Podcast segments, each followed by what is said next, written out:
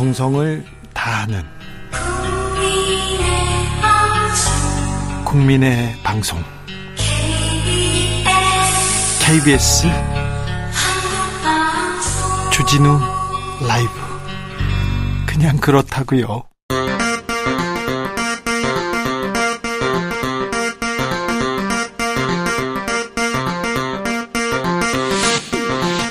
주진우 라이브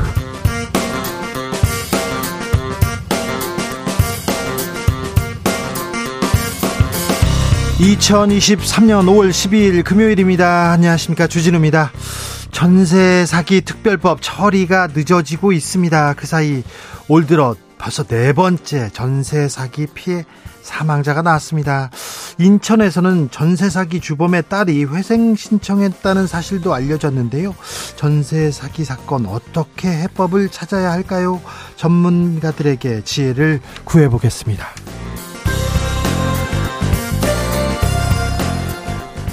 3년 4개월 만에 정부가 코로나 엔데믹, 코로나 종료 선언을 했습니다. 아, 코로나가 사라진 건 아닙니다. 진정한 위드 코로나 시대로 접어들었습니다. 병원, 약국 가서도 마스크를 벗게 됩니다. 곧. 그런데 우리는 마스크 없는 세상 뭘 더 주의해야 하는지 이재갑 교수에게 들어보겠습니다. 취임 1년을 맞은 윤석열 대통령 기자회견은 하지 않았습니다. 그런데 예고 없이 15분간 기자실을 방문해서 파이팅! 이렇게 외치고 떠났습니다.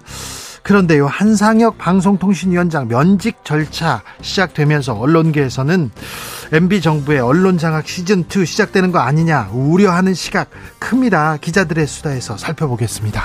나비처럼 날아 벌처럼 쏜다. 여기는 주진우 라이브입니다.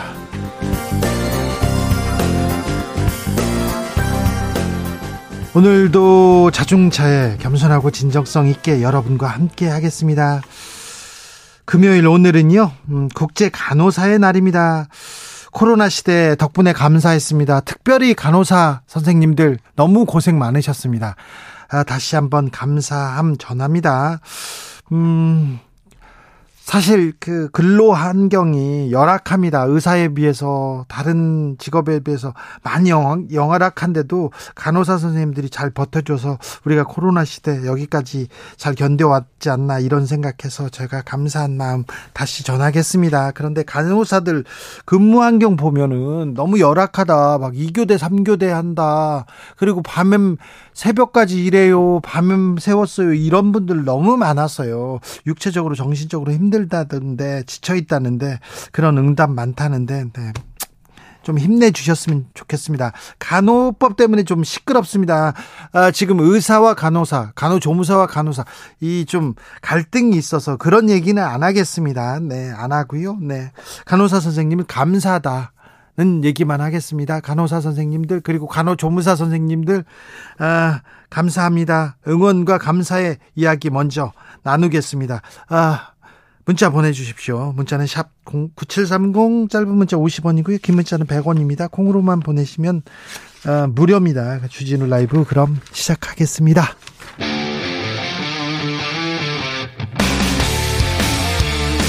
탐사보도 외길 인생 20년.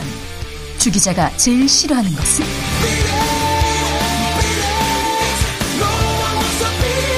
이 세상에서 비리와 부리가 사라지는 그날까지. 오늘도 흔들림 없이 주진우 라이브와 함께.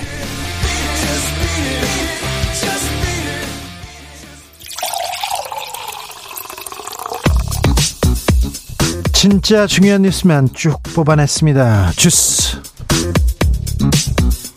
정상근 기자 어서 오세요. 안녕하십니까? 전기 가스 요금 오릅니까? 네, 올해 2분기 전기 가스 요금의 인상 여부가 다음 주 초에 결정된다고 합니다. 정부 여당은 다음 주 월요일 당정 협의회를 열고 최종 결정을 발표할 예정입니다. 전기 요금은 킬로와트 시당 7원 안팎의 인상 가능성이 유력하게 거론되고 있는, 데요월 평균 307킬로와트시를 사용하는 4인 가구를 기준으로 약 2,400원 정도 올라갈 것으로 보입니다. 그런데 음, 한국전력 사장 그만둡니까? 네, 한국전력과 가스공사가 자구안을 발표했는데요. 일단 한국전력은 2급 이상 간부의 경우 올해 임금 인상분을 전액 반납하겠다라고 밝혔습니다. 어, 또한 성과급이 나오더라도 1급 고위 간부는 전액, 2급 간부는 반액을 반납하겠다라고 밝혔습니다. 어, 그리고 정승일 한전 사장은 정부의 사의를 표명했는데요. 어, 그동안 국민의힘은 문재인 정부 말에 임명된 정승일 사장이 자구책 마련에 소극적이라며 사퇴를 요구해왔습니다. 계속 사퇴 압박했는데 정승일 사장, 한전 사장 그만두기로 했습니다.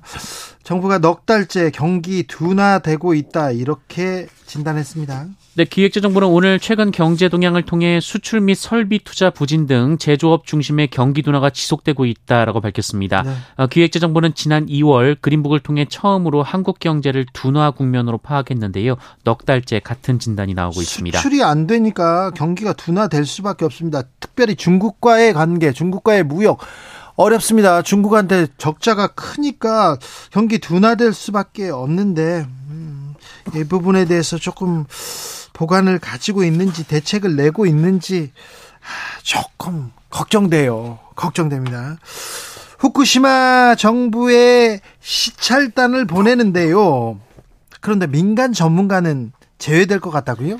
네, 우리 정부의 후쿠시마 오염수 시찰단이 다다음 주그 일본 현지 방문을 앞두고 있는데요. 이 국무조정실은 오늘 언론 브리핑을 통해 이 시찰단 규모가 20명 내외일 것이라고 밝혔습니다. 어, 다만 여기에 민간 전문가가 참여하는 것을 두고 일본이 굉장히 부정적이라고 밝혔습니다. 민간 전문가가 가는 거에 대해서 일본이 부정적이다. 그래서 민간 전문가가 없다고요. 전문가를 포함하기로 했는데 정부 저, 전문가만 데려간다고 이건 무슨 말입니까? 오염수 오염수는 어떻게 한답니까? 네, 정부는 시찰단 파견이 시찰단 파견이 시료 채취 등을 포함한 자체 별도 검증이 아니라 방류 시설 과정과 검증 근거를 눈으로 직접 보고 오는 현장 확인에 가깝다라고 설명했습니다. 어, 국무조정실은 어차피 본 활동 기간이 이틀이라면서 어, 이 정도면 큰 흐름은 다 따라갈 수 있고 전 과정을 볼 수 있다라고 말했습니다. 아니 물을 좀 확인해야 될 거 아닙니까? 어느 정도 검증해야 되는데 이렇게 물이 있는 거를 보고만 온다고요? 네, 그, 그, 검증이, 전수, 그, 검, 그, 뭐, 뭐라고 할까요? 그거를. 네, 오염수가 처리되는 과정을 보고 온다는 뜻인 것 같습니다. 보기만 하면 되나요? 물은, 야 일본은 뭐라고 합니까? 네, 일본 정부 대변인인 마스노 히로카즈 관방장관은 오늘 정례 기자 회견에서 일본 정부는 그동안 한국 정부의 과학적 근거를 바탕으로 투명하게 설명해 왔다라면서 이 처리수의 해양 방류 시기는 올해 봄부터 여름 무렵으로 하고 있으며 일정의 변경이 없다라고 밝혔습니다. 일본의 처리수라고 계속 일본에선 얘기합니다.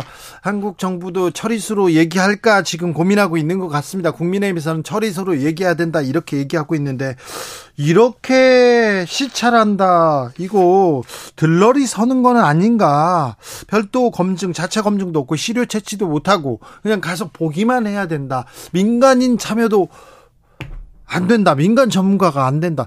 이거 어떤 일인지 후쿠시마 오염수 방류에 대해서는 정부가 강력하게 항의해야 되는데 해양 주권 차원에서 이거는 생명 존중 차원에서 환경 오염 차원에서 분명히 얘기해야 되는데 어찌 되는지 지켜보겠습니다. 아, 정치권은 음, 코인 논란으로 지금 음, 뒤숭숭합니다. 이재명 민주당 대표 김남국 의원에 대한 윤리 감찰 지시했습니다. 네, 민주당 이재명 대표는 김남국 의원에 대한 윤리감찰을 지시했습니다. 어제 SBS는 김남국 의원이 국회 상임위원회 회의를 하던 도중 가상화폐를 거래한 정황이 있다라고 보도했는데요. 민주당 이재명 대표는 이것이 선출직 공직자이자 당의 국회의원으로서 품위를 손상했다고 판단할 여지가 있다고 보고 사실 여부 등에 어, 대한 윤리감찰을 지시했다라고 민주당은 밝혔습니다. 어, 김남국 의원이 상임위장에서 가상화폐를 찾아봤습니까? 네, SBS는 김남국 의원이 지난해 5월 이 한동훈 법무부 장관 후보자에 대한 국회 인사청문회 당시 가상화폐 거래를 한 것으로 보인다라고 보도했고요. 예. 같은 해 11월 이태원 참사 관련 현안 보고가 이뤄진 법사위 전체 회의가 진행되던 중에도 코인을 거래한 것으로 보인다라고 보도했습니다. 김남국 의원은 뭐라고 합니까? 어, 김남국 의원은 그 거래 과정에 대해서 살펴보고 있다라고 말했습니다. 살펴봤다고요? 네. 거래 과정에 대해서 살펴보고 있다.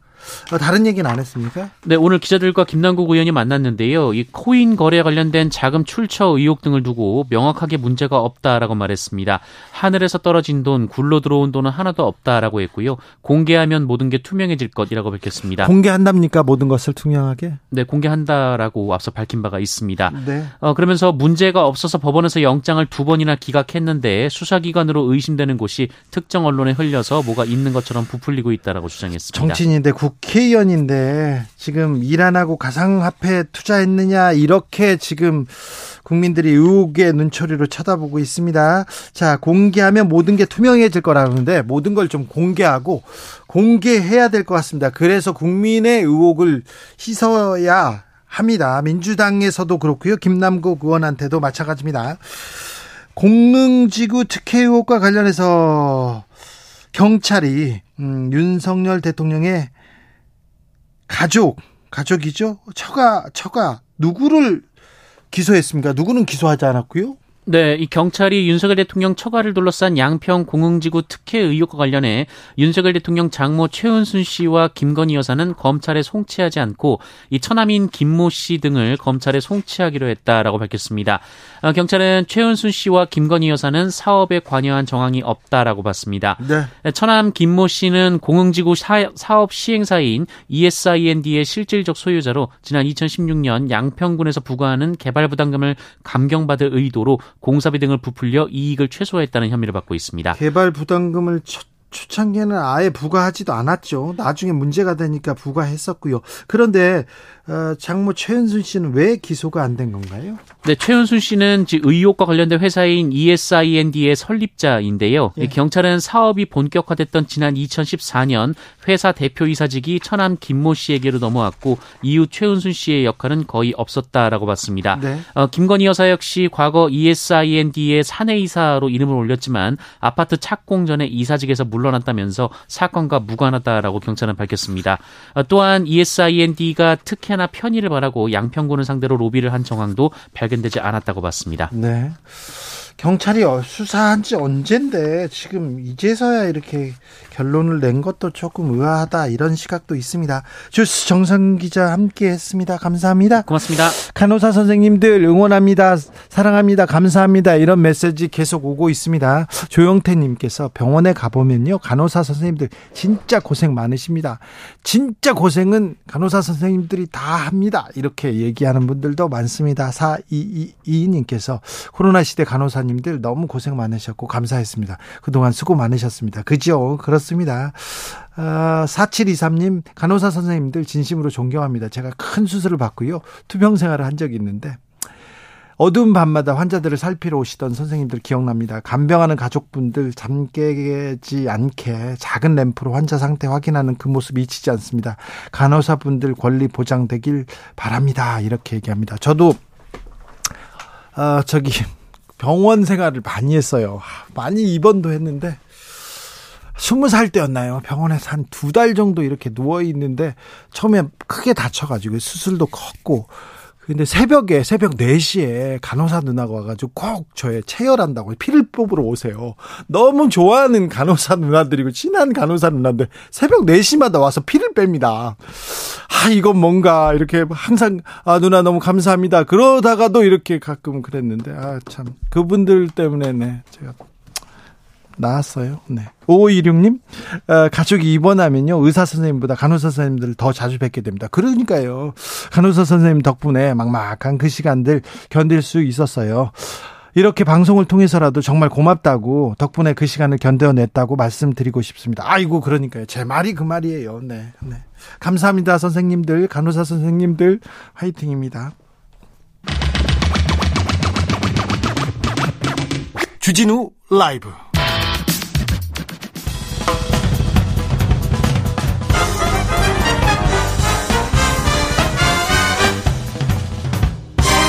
훅 인터뷰 모두를 위한 모두를 향한 모두의 궁금증 훅 인터뷰 정부가 코로나 엔데믹을 선언했습니다. 코로나가 끝난 건 아닌데요. 어, 첫 확진자 발생 이후 3년 4개월 만입니다. 어, 코로나 시대 어떤 기억 있습니까? 2인 이상 집합 금지 두명 이상은 식당에 못 가던 때도 있었어요. 카페 착석 금지 기억나십니까? 테이크아웃만 되고 앉으면 안 되던 때도 있습니다. 9시 이후에 식당 카페 뭐 영업 금지도 있었고요. QR코드 띡 찍고 가는 것도 있고 QR코드 때문에 어, 내 사생활 다 발각됐네 그런 분도 있었습니다. 주진우 라이브는 공개 방송을 하는데요. 박수를 치는데 함성이 있잖아요. 함성. 어, 그때 어떤 아, 누구냐, 누구냐, 그, 범 내려온다. 이, 이, 그, 갑자기 생각이 안 나네요. 범 내려온다. 그, 이날치가 노래를 부르는데, 어떻게 어깨를 들썩거리면 안 됩니다. 일어나도 안 되고요. 박수와 함성을 치면 안 되는데, 이게 말이 됩니까? 노브레인이 넌 내게 반했을 버는데, 움찔움찔 하면서 박수를 못 치던 그런 기억이 있습니다. 아. 그동안 많은 분들이 고생하셨는데 3년 동안 고생 많으신 주진우 라이브 주치 이재갑 한림대 강남 성심병원 교수 연결했습니다. 교수님 안녕하세요. 네, 안녕하세요. 네. 고생 많으셨습니다. 감사합니다. 네. 앞으로도 더 고생해 주십시오. 네. 네. 코로나 엔데믹 선언 어떻게 들으셨어요? 어, 뭐, 이제 이런 걸 발표할 때가 되긴 됐다라고 생각은 했고요. 예. 그만큼이나 국민들께서 고생을 많이 하셨고, 네. 또 뭐, 여러 의료진들, 또한 공무원들 분들께서 노력하셔서 네. 여기까지 온 거에 대해서 감사하게 생각을 합니다. 근데 네. 다만 이제 전문가 입장에서는 마냥 환영할 상황들은 아니어서, 네. 엔데믹이라는 게 우리가 어떤 이제 코로나19가 이제 정말 함께 살아간다라는 걸 인정하는 거고요. 네. 또한 그게 남겨져 있는 여러 가지 취약계층에 대한 그런 보호라는 부분에 있어서 우리가 얼마나 준비됐는가에 대한 부분에 있어서는 조금 아쉬운 부분들이 있어서 그런 네. 부분에 대해서 걱정을 좀 하고 있습니다. 코로나를 그냥 뭐 자유롭게 자유방임으로 이렇게 대처하던 나라도 있고요. 아, 북한이나 중국처럼 어, 계속 통제하고 아예 뭐 막고 다리를 끊고 그렇게 이렇게 통제하던 나라도 있었습니다. 코로나에 대한 우리 정부의 대응은 어땠다고 보십니까? 네, 일단 코로나라는 부분들을 사실 겪어본 적이 없었잖아요. 어느 어, 국가나. 무서웠죠. 그럼에도 불구 네. 예, 그럼에도 불구하고 우리나라는 이제 어느 정도 백신 접종이 충분히 이루어지기 전까지 특히 음. 고위험군들을 보호할 만한 수단이 마땅치 않은 시절에 이제 적절한 수준의 거리두기. 그러니까 저희가 완전히 집에 갇혀 있거나 뭐 아예 그 일상 활동 못 하는 수준까지는 가지 않은 상황을 하면서 그러면서 이제 유행 발생 상황을 조정하면서 고위험군을 보호했었었고요. 네. 또한 백신 접종 시작될 때는 정말 고위험군들 께서 열심히 백신도 맞아주셨고 정부 차원에서 노력을 해서 네. 그러면서 이제 많은 사람들이 감염이 되더라도 그렇게 중증으로 가지 않는 상황들 만들면서 지금처럼 이제 하나둘씩 거리두기 완화하고 또 여러 가지 제한 조건들 완화하는 상황들을 만들어냈거든요. 네. 그러면서 뭐 사망자 3만 명 내외 정도의 사망자들을 기록을 해서 전 세계적으로 사망자도 매우 적게 그리고 국민의 이제 자유와 인권을 어느 정도 보호하면서 방역을 했기 때문에 어쨌든 여러 국가에서 한국의 방역을 어차피 어쩌면 앞으로의 팬데믹에 있어서 가장 표준적인 형태가 될 거다라고 인정하는 상황이 이르기는 했습니다. 네. 전 세계적으로 선진국 그 정상들이 모인 자리에서도 한국 코로나 방역 제일 잘했다. 엄지손가락 치켜 세우던 장면 기억합니다. 네. 아, 다뭐 덕분입니다. 그런데요, 윤석열 대통령이 어제 국민과 의료진의 희생을 담보로 한 정치 방역으로 합격점 합격점 주기 어렵다 이렇게 발언했는데 이건 어떻게 들으셨어요? 그 저는 이제 그 코로나19 자체도 정치권이 얼마나 이 부분들을 잘 조정하고 또 뭐 경제도 지원하고 끌고 가느냐에 따라 달라질 수밖에 없거든요. 예.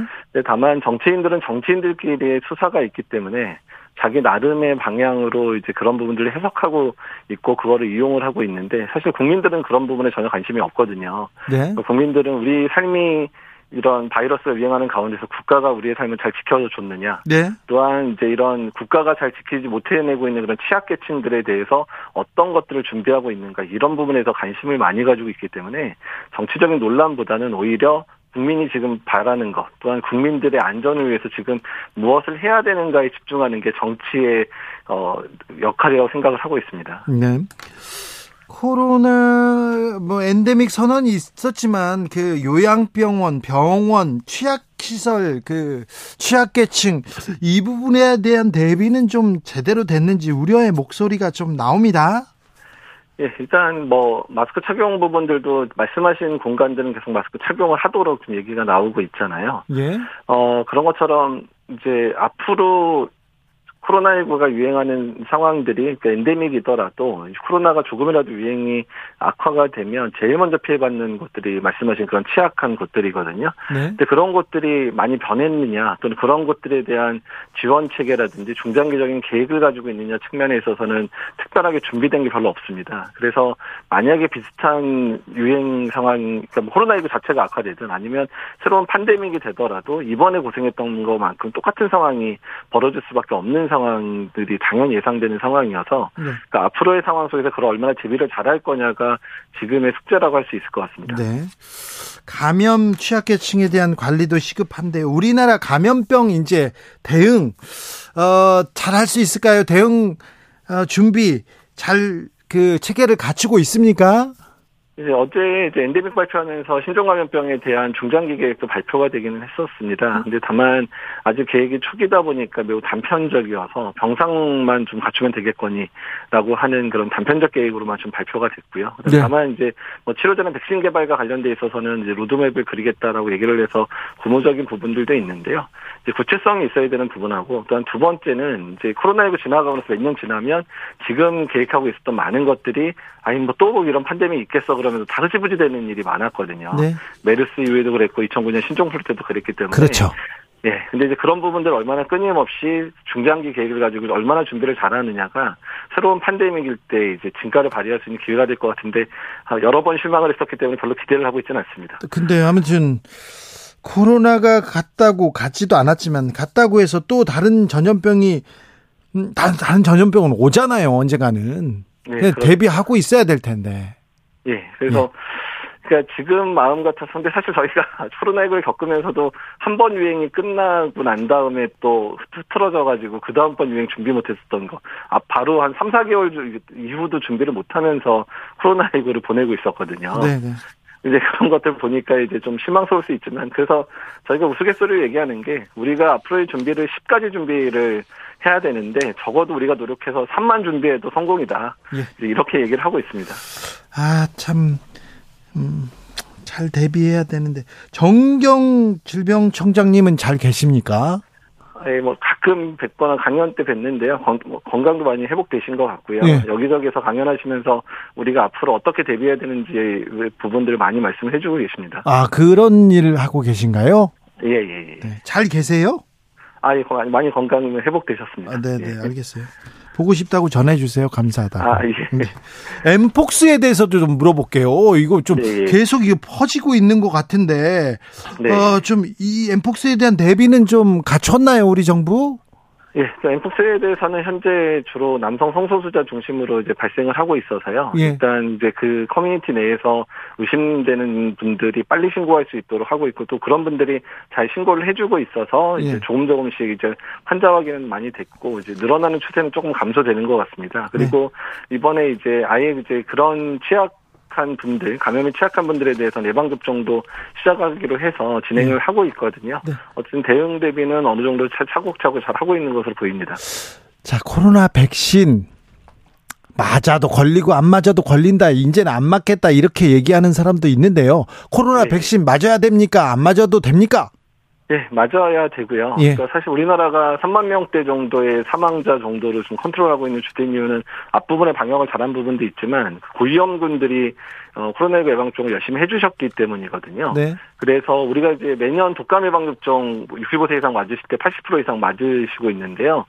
코로나19도 이제 매년 접종 형태로 바뀔 거거든요. 이제 그때 접종할 때마다 인플루엔자 예방 접종만큼이나 많은 고위험군 분들이 맞아주셔야 앞으로의 엔데믹 상황에서의 코로나19 대응에 가장 중요한 어, 방어책이 될 거라고 생각을 하고 있습니다. 예.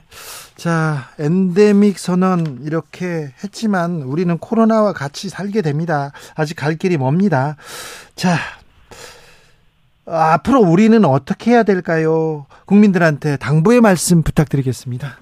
네, 일단 뭐 정부 차원에서는 이제 의료 체계 정비가 매우 중요하거든요. 어떤 팬데믹이 오더라도 감당 가능한 수준의 의료 체계를 만드는 게 국민 보호를 위해서 가장 첫 번째 우선순위가 될 거고요. 네. 두 번째는 방금 전에 말씀드렸지만 이제 적절한 시기에 예방 접종하도록 정부가 권고를 할 텐데 그 예방 접종을 열심히 맞아 주시는 것, 특히 고위험군 분들이 맞아 주시는 부분들이 이제 가족들의 건강뿐만 아니라 또한 여러 가지 그 의료적인 그런 피해를 최소화하는 데 가장 중요할 것 같아서 네. 예방 접종 계획이 발표되면 거기에 동참해 주시기를 부탁 드립니다. 알겠습니다. 아, 교수님 그동안 감사했습니다. 아 예, 네. 저도 감사했습니다. 고대 고생 많으셨는데 더 고생해 주십시오. 아, 예, 알겠습니다. 예. 이재갑 한림대 교수였습니다. 감사합니다. 교통정보센터 다녀오겠습니다. 정현정 씨.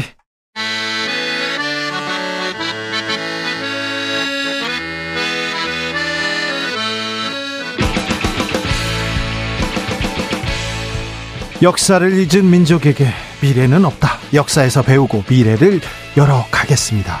애국심으로 미래를 여는 남자들. 전우용 썬킴의 애국 미남단. 애국 미남단 1호 역사학자 전우용 교수, 네, 안녕하세요. 2호 역사 스토리텔러 썬킴 선생님. 네, 썬킴입니다. 네. 잘 계시죠? 네. 오늘은 그 어, 역사 속의 즉위식 한번 살펴보려고 합니다. 며칠 전에 영국 찰스 3세 국왕 대관식 있었는데요. 와, 막 금 황금 마차에 뭐 이뭐 지팡이도 많고요. 뭐도 있는데 다 이이또또 의미가 있다고 하는데 이 대관식 어떻게 보셨습니까? 어, 저 영국, 저는 1953년도에 엘리자베스 여왕 네. 대관식 이후에 처음 열리는 거잖아요. 네. 70년 만입니다. 그 엘리자베스 영국 여왕의 대관식은 이른바 영년방, 이 이제 최초로 TV로 중계된 대관식이었고요. 아, 예. 그리고 그걸 통해서 영년방을 하나로 결속하는데 큰 이제 역할을 했다고 하는데 네. 저는 그보다는 에릭 홉스범이라는 사람이 떠올랐어요. 네.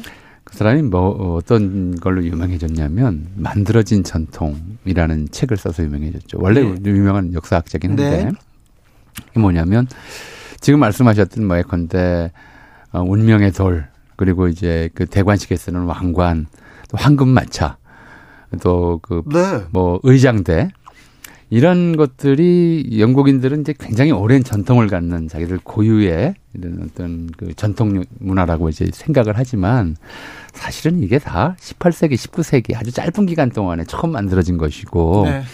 이런 것들을 이제 어, 어떻게 보면 상징 조작을 통해서 전통이라고 하는 것들을 만들어내고 그걸로 영국인들을 통합하는 네. 그런 역할을 해왔다라고 하는 것이 이제 에릭 홉스범의 그 이야기예요. 네, 네. 근데 이전 세계적으로 사실 보편적인 현상이죠. 전통이라고 하는 것들이 원래 있었던 것이 아니라 근대에 접어들 무렵에 국가 권력이 만들고 또 홍보하고 퍼뜨림으로써 사람들로 하여금 이게 전통이라고 믿게 만들었다라고 하는 얘기인데 좀 저는 그 대관식 장면에서 바로 그 전통을 만들어내고 그걸 지켜나가는 지켜나감으로써 영국이라고 하는 나라의 역사의 유구성을 보여주려고 하는 그 의도가 네. 아주 선명하게 읽혔습니다. 아, 보였군요. 저는 좀 약간 짠하더라고요. 짜네요. 그 직업이 황태자였잖아요. 예. 70년 동안. 70년을요. 그러니까 정말 그 이제 당시 영국 왕실에서는 어차피 찰스 그 당시 이제 왕세자 황태자 같은 경우에는 이제 왕이 될 가능성이 떨어지니까 이제 한 단계 넘 건너가서 예, 윌리엄한테 윌리엄한테 넘겨주자. 네, 그냥 주자. 찰스의 아들한테 그냥 주자 이런 게 있었어요. 그렇죠. 네. 아버지 이제 스킵해버리고. 예, 찰스는요. 70년 동안 그렇게 미움을 받았어요. 아니 그래도 그 약간 인정을 해줘야 될 것이 네. 이건 약간 논쟁이 되는 포인트예요. 그때. 카멜라 파커 볼스가 네. 뭐 이제 어떻게 보냐에 따라 다 달라지는데 어 이제 찰스 지금 3세 입장에서 봤을 때는 한 여자만 50년 동안 사랑한 거잖아요. 그렇죠. 사랑 사랑은 또 인정해 줘야 되는데 그러면 그 중간에 그 다이애나는 어떻게 되냐 이거 그게 뭐. 다이애나를 사랑한 만큼 찰스는 엄청 미워합니다. 그런 그래서 또 큰아들은 윌리엄은 또 사랑하고 또또 해리 둘째 아들은 또 자, 이런 게 또 애증의 관계인데 그런데 짠한 찰스가 이제 드디어 왕이 됐어요. 왕이 됐습니다. 근데 뭐 방금 말씀하신 것처럼 뭐 일단 적어도 우리 돈으로 1685억 원이 이제 그 대관식에 소유가 됐다고 하는데 과연 영국인들은 찰스 3세라는 왕을 입헌 군주제의 왕을 어떻게 보냐?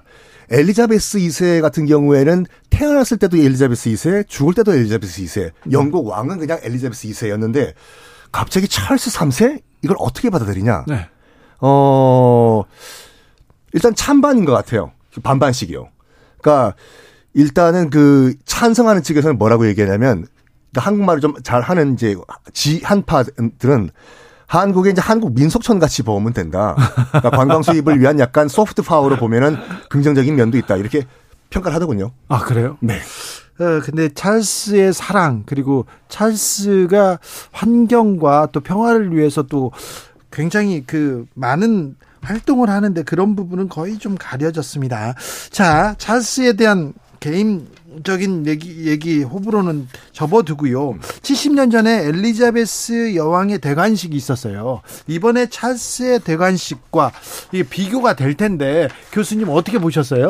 규모가 크게 좀 줄어들었죠 일단. 줄었어요. 그렇죠. 규모가 70년 전에 비해서는 그때는 비록 이제 2차 대, 세계대전 이후 있고 또 영국의 힘이 예전만 못하긴 했지만 그래도 여전히 지금 영연방 국가가 무려 56개국이에요.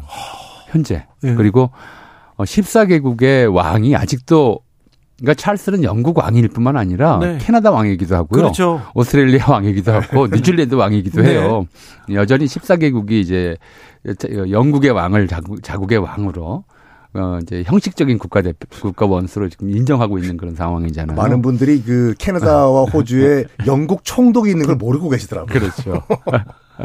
총리죠, 총리. 네. 이제 그 입헌군 주제니까 왕이 형식상의 국가 원수고 그다음에 이제 내정과 외교를 담당하는 건 이제 총리 네. 내각제로 진행이 되고 이런 거니까 그러니까 그런 상황이긴 하지만 이제 영국의 그 위상이 70년 전에 비해서 또 많이 줄어들었죠. 많이 낮아졌죠. 또 브렉시트로 여, 그 유- 유럽연합에서 탈퇴하고 뭐 그런 상, 상황이라서 경제적으로도 어렵고 그러니까 규모를 축소했어. 그러면서 그럼에도 불구하고 이제 어, 홉스범이 지적했던 것처럼 영국 왕실의 전통이다라고 보여주고자 하는 것들은 다 보여주는 그런 정도였습니다만은 이제 70년 전에는 논란의 대상이 되지는 않았죠.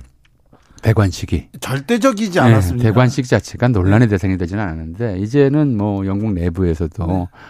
왜 내금 내 세금 가지고 네가 이제 어, 사치하냐 이런 얘기가 나오고 왕이 우리에게 왜 필요하냐 이런 얘기가 나오는 이제 시점이 됐으니까 네. 어 다음엔 어떻게 될지 모르겠네요. 참 말이 좋아서 입헌 군주제지 어떻게 보면 국민이 자기의 지도자를 직접 손으로 뽑지 못하지 않습니까? 왕이네요. 예? 아유. 근데 저, 저 약간 그 당시에 53년도에 엘리자베스 2세가 이제 즉위를 했을 때는 어 영국 왕실에 대한 윈저 왕실에 대한 그 환상이 좀 깨졌다라는 것도 있더라고요. 왜냐하면 그때까지만 하더라도 목소리만 들었지 않습니까? 예. 엘리자베스 2세 여왕 바로 아버지가 그 킹스 스피치로 유명한 조지 예. 6세는 예. 라디오 라디오 연설로만 연설이었습니다. 예. 아, 그 접했는데 처음으로 얼굴을 본 거잖아요. 예. 그러니까 정말 어떻게 보면 우리와는 다른 사람인 줄 알았더니 딱 보니까 어 우리와 똑같은 사람이네. 라는 왕실의 어떤 그 신비성이 무너졌다라는 측면도 있죠. 그렇습니까? 자, 역사 속에 즉위식, 대관식 큰 의미를 이- 의미가 있었을 때도 있었어요. 그런데 좀 생각나는 즉위식, 대관식 있습니까? 우리 역사에도 좀 한 장면 한 장면 남아 있을 텐데요. 어 1896년 러시아 니콜라이 2세의 대관식이 있었어요. 예. 사실 이제 1896년과 97년의 두 차례의 행사는 한국 우리 역사에도 굉장히 큰 영향을 미쳐요. 그렇죠. 1896년, 95년, 예. 94년 그거 다 외웠던 기억납니다. 근데 그 니콜라이 2세 대관식에는 이제 그 대한 당시에는 조선이었죠. 네. 조선 왕국 대표로 민영환이 특사로 파견이 돼서 네. 대관식에 참여하고 예. 선물을 갖다 줬는데 얼마 전에 그 선물이 공개됐었죠. 아, 네. 예, 그리고 낮은 칠기더군요. 예, 예. 요- 그러니까 그게 참 어, 특이해요. 낮은 실기는 당시에도 이제 한국을 대표하는 어, 예술품으로 어, 예. 알려져 있는 거죠. 그리고 민용환이 4월에 출발해서 10월에 귀국해요. 근데 그 다음엔 또 어, 영국에서 빅토리아 여왕 즉위 60주년 기념식이 있었어요. 예. 거기 또, 또 가라고 그래요. 예, 민영환한테요? 민용환이 또 가요. 예. 그러니까 뭐 2년 동안 거의 뭐 몇 달 빼놓고는 전부 이제 그 전 세계 일주를 한 거죠. 예. 그러니까 민용환이 당시 러시아 니콜라이 대관식에 참석할 때 거쳐, 거쳐간 나라가 11개국 그리고 그 어, 지금 정확히 기억은 안 나는데 그 빅토리아 여왕 측이 60주년에 참석했을 때도 대략 10여 개국을 거쳐서 이제 도착하고 돌아왔거든요. 예. 근데 이 일정을 잘 보세요. 그러니까 어 민영환이 돌아온 다음에 조선 정부가 뭘 하냐면 고종을 황제로 만들기 위한 작업에 착수해요. 어. 그러니까 아, 대한제국. 예, 대한제국을 만들기 위한 거기서 봤더니 와 그렇죠. 황제가 최고다. 이 권위도 있고 힘도 그것도 생기고. 있지만 이런 대관식 사실은 니콜라이의 대관식은 러시아 역사 내에서는 굉장히 좀 슬픈 일, 일이 있었던 날이죠.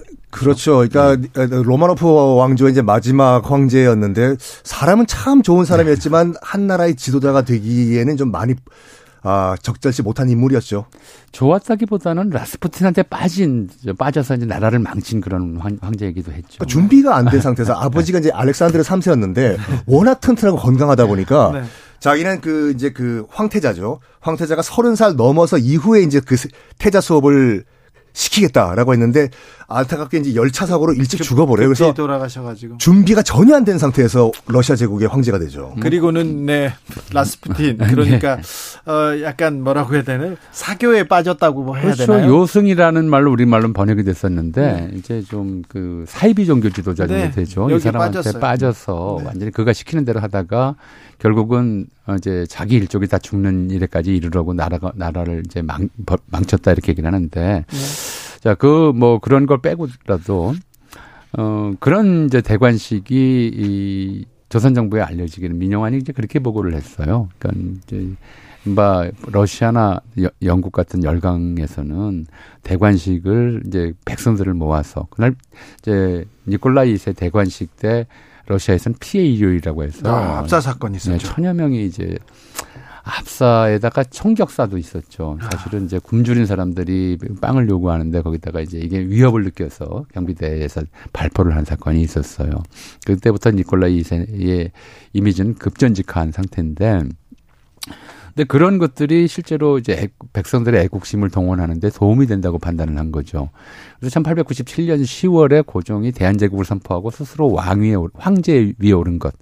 그러니까 대관식이 아니고 즉위식이죠. 예. 이제 이런 것도 러시아 아, 이제 니콜라이 2세 대관식 참여가 영향을 미쳤던 것으로 보이고요. 특히나 중요한 것은 어, 1897년 이제 빅토리아 여왕 즉위 60주년 행사를 참관하고 돌아와서 고종이 뭘 준비하냐 준비하냐면 어, 자기도 이제 그런 걸 해보고 싶었던 거예요. 이게 백성들의 충분 애국하는 마음을 고취하고 또 이런 행사가 있으면 전 세계에서 특사들이 와서 이 나라가 얼마나 이제 발전했는지 보여줄 수 있는.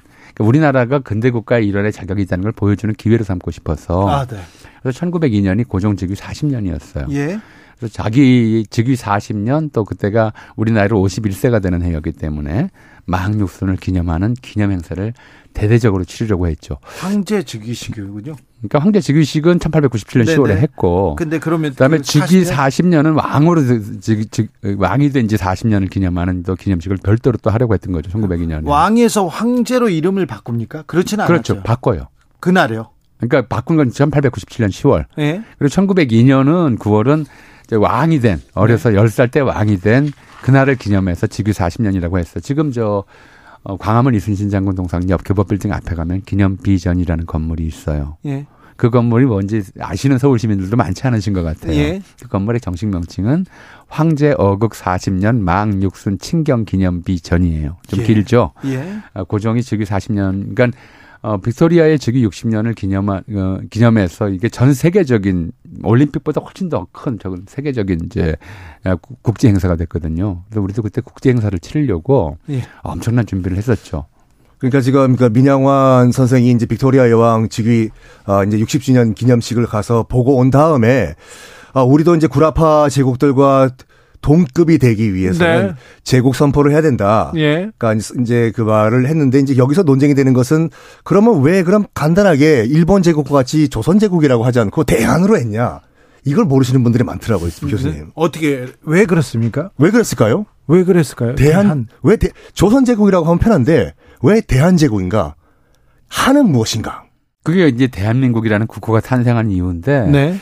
어, 진짜 지금 뭐 우리 선금 선생 말씀대로 네. 이제 여러 군데서 여러 분을 만나서 여쭤봐도 예. 물어봐도 우리나라 대한민국이 무슨 의도로 만들어졌는지 누가 뭐 그런 국호를 정했는지를 모르는 분이 훨씬 더 많아요. 그렇죠. 편하게 그냥 원래 조선이었다가 일본을 일본 제국이라고 한다든지 뭐 청을 대청 제국이라고 한다든지 한 것이 조선이란 국호를 그대로 이- 그 승계해가지고 예. 조선 제국이라고 하면 되지 않냐? 뭐 바꾸더라도 대조선제국 했으면 뭐 간단했을 텐데 왜 대한제국이냐? 그게 굉장히 그 큰 의미가 있죠. 아, 좀 복잡해요. 사실은 이제 사료에 나오는 것 이상의 좀 의미가 있는데 일단 대한제국이라는 국호는 형식상 네. 형식상 누가 지었냐? 고종이 지었어요. 네. 그러니까 고종이 이제 어, 국호를 대한으로 한다라고 정했는데 대는 그냥 대예요. 크다라고 하는 뜻의 대청 대일본 당시 한자문을 관행적으로 짓던 것이 그냥 한이라고 지은 거예요 국호를 네. 한이라고 지었고 이제 고종이 표- 명시적으로 표명하기로는 이게 이제 태조 이성계가 사만을 통일해서 새나 새 왕조를 세웠으니 그 한자를 따겠다라고 해서 대한 한이라고 붙인 거거든요. 네. 근데 당시에 이제 고위 관료에 있던 사람들이 거기에 이제 적극 찬동하면서 이제 그 의미를 얘기했어요. 제국은 황제의 나라는 예로부터 한 글자를 썼다. 아, 중국에서 이제 그- 그랬다는 거죠. 네. 원명청 같이. 예, 원명청 같이 황제의 나라는 옛날부터 한 글자를 써서 어, 써왔는데 마침 보니까 역대 황제의 나라 중에 이 나라 이름 한자. 그러니까 중국에서 보면은 춘추전국 시대에 진초 연제 한위조 해서 이 한이라는 글자를 쓰는 나라가 있긴 있었어요. 네. 근데 그 나라는 제국은 아니었거든요. 예. 그러니까 저 춘추전국 중에 하나였죠. 그러니까 그런 나라는 있었지만 역대 제국 중에 한이라는 쓰는 글자가 없으니 이거 참으로 적절하다라고 하는 것이 하나였고요. 두 번째는 이 한의 변이 에, 조선의 조자와 같다. 그래서 아, 그 그래서 이제 어 좀 의미가 있다라고 이제 신하들이 찬동을 한 거죠. 근데 사실은 이제 여기에는 좀 다른 음그 고종이 직접 그렇게 생각을 했는지 당시 조선 시대 지식인들이 그런 생각을 했는지 그 생각을 받아들인 것인지는 좀 불분명한데 예. 다른 의도가 있었어요. 그러니까 어, 조선시대 유교 지식인들이 특히 조선 후기에 안정복이라든가 정약용이라든가 한치훈이라든가 이런 사람들이 사설을 쓰면서 내부적으로 논, 논쟁을 벌인 게 있어요. 이 나라는 삼국 중에 어디를 계승한 것인가. 그러니까 조선 시대에는 특히 유교적 그 역사 인식은 정통성을 굉장히 강조하거든요. 네. 그러니까 정통론이라고 해서 우리가 삼국 시대를 놓고 볼 때 삼국 중에서 어디에 정통을 인정할 것인가라고 하는 것들을 가지고 논쟁을 많이 했어요. 지금이야 우리가 당연히 삼국을 다 같이 우리의 옛 나라로 보지만 그 중에서 고구려가 정통인가 신라가 정통인가 뭐 이런 식의 논쟁들을 해왔던 거죠. 근데 그런 논쟁 과정에서 더 거슬러 올라갔을 때 조선과 한의 이제 계승 의식이 좀 나뉘게 돼요. 조선은 원래 그 당시 이제 유교 지식인들이 볼 때는 단군이 창업을 하고 기자가 문명을 발전시키고 기자가 문명을 발전시켰다고 하는 것은 이 기자라는 사람은 이제 사람들이 상상, 상상하기로는 중국 은나라 마지막 왕의 이제 숙부가 되죠. 어, 은나라 주왕의 은나라를 망친 왕입니다. 그 사람이 동쪽으로 와서 조선을 이어받으면서 이제 문화국으로 만들었다라고 생각하고 이 기자조선이 그래서 정통을 이었는데 위만이 이 기자조선을 무너뜨리면서 정통성 그 반정통이 돼버렸다. 그래서 기자의 후손이 남쪽으로 내려와서 삼한을 만들었다고 생각을 했어요. 네. 그래서 한이라고 하는 글자는 이제 삼한의 한인데 네. 기자의 맥을 이은 문화, 문명의 이제 상징이고 조선이라고 하는 것은 이제 단군에 이 붙인 이름으로 이제 돼 있는데 중국 문화와는 관계없는 아주 독자적이지만 어그 뭐랄까요 어 비, 비문명적인 또는 비문화적인 그런 국호라고 생각을 했거든요. 그래서 네. 문화주의적 생각 또는 조선 중화론적 생각이 확산하면서 조선이 곧 중화 문화의 정통 계승제다라는 생각이 확산하면서 한 계승 의식이 토대가 넓어져요. 그런 상황에서 이제 한이라는 국호를 정한 거죠. 그 맞습니다. 근데 아까 그 니콜라이 2세 대관식 잠깐 제가 마무리를 좀 하면은 그 니콜라이 2세가 아버지 알렉산드라 3세가 죽은 다음에 얼떨결에 러시아의 이제 황제가 됐을 때 첫 일성이 뭐였는지 아십니까?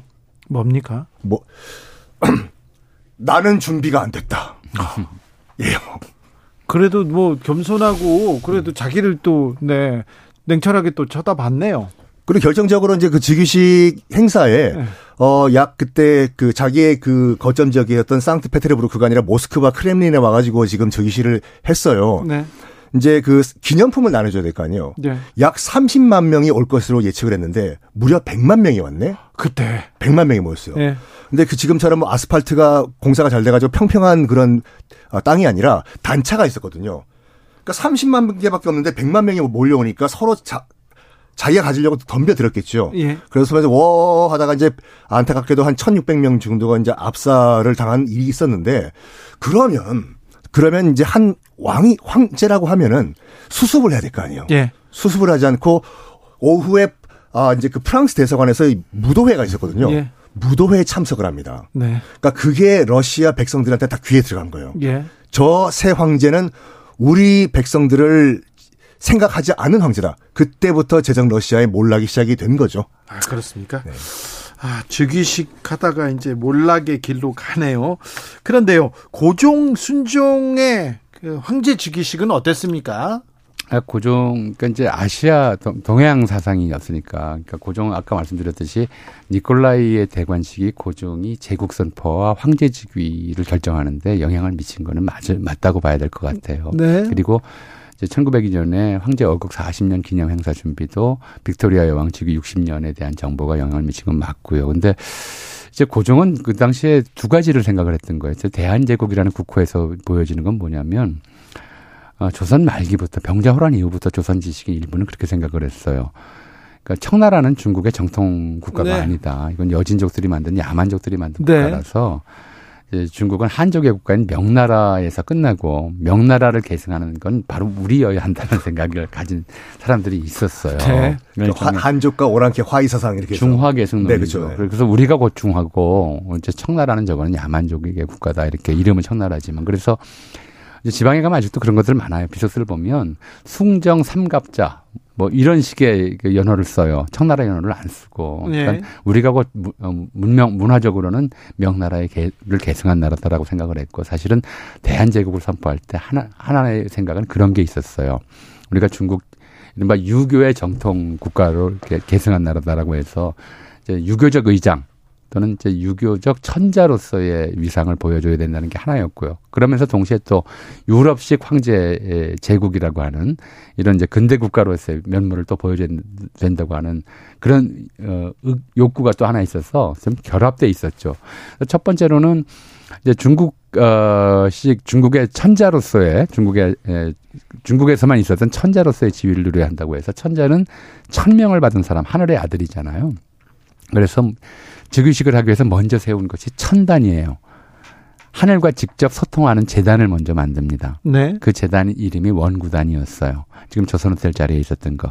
많은 분이 좀 오해하시는데 현재 남아있는 그런 팔각 건물은 원구단의 구- 부속 건물이었던 황궁우라고 불리는 건물이고 원래 있던 원구단은 일본이 허물고 그 자리에 호텔을 지었어요.